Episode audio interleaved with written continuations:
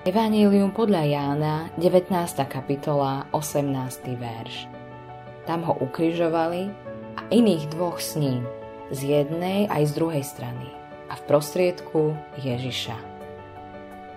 Je dôležité, že Ježiš je blízko, keď príde tvoja hodina smrti.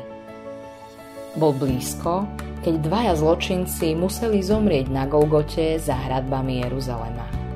Rímania ich ukrižovali. Uprostred týchto dvoch vysel spasiteľ sveta. Tiež bol pribitý na kríž.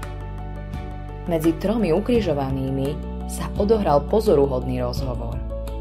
Ukázal, čo žije v srdci týchto jednotlivcov. V súdny deň sa tí traja znovu stretnú.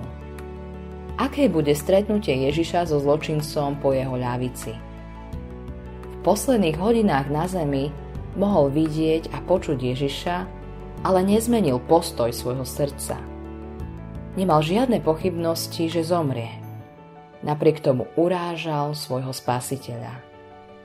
Smrť týchto mužov je hrozným varovaním, aby sme neodkladali svoje obrátenie až na koniec života. V jeho prípade by si človek mohol myslieť, že by mal všetko, čo mohol získať a nič by nestratil, keby sa obrátil. Napriek tomu to neurobil. Zomrel tak, ako žil. Veľa ľudí postihol rovnaký osud.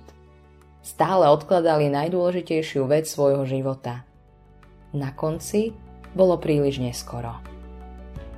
Dnes ešte nie je neskoro. Diabol sa snaží, aby si uveril, že je príliš neskoro, keď si mnoho rokov odolával pánovmu volaniu. Nesmieš mu veriť myslí na zločinca po Ježišovej právici. Svoje záležitosti s Ježišom dal do poriadku v posledných hodinách svojho života. Keď pán volá, je to čas milosti. Čas byť spasený. Neodkladaj príchod k nemu, až keď budeš taký, aký by si mal byť. Ten deň nikdy nepríde.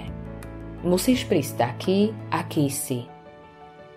Jeden stratený zločinec to urobil – nemohol priniesť nič iné, len svoj hriešný život. Už nič nemohol urobiť. Ruky mal pribité na kríž, ale prosil Ježiša o milosť. To je cesta pre teba, pre mňa a pre každého hriešnika na zemi. Pros Ježiša o milosť. Potom budeš s ním v ráji.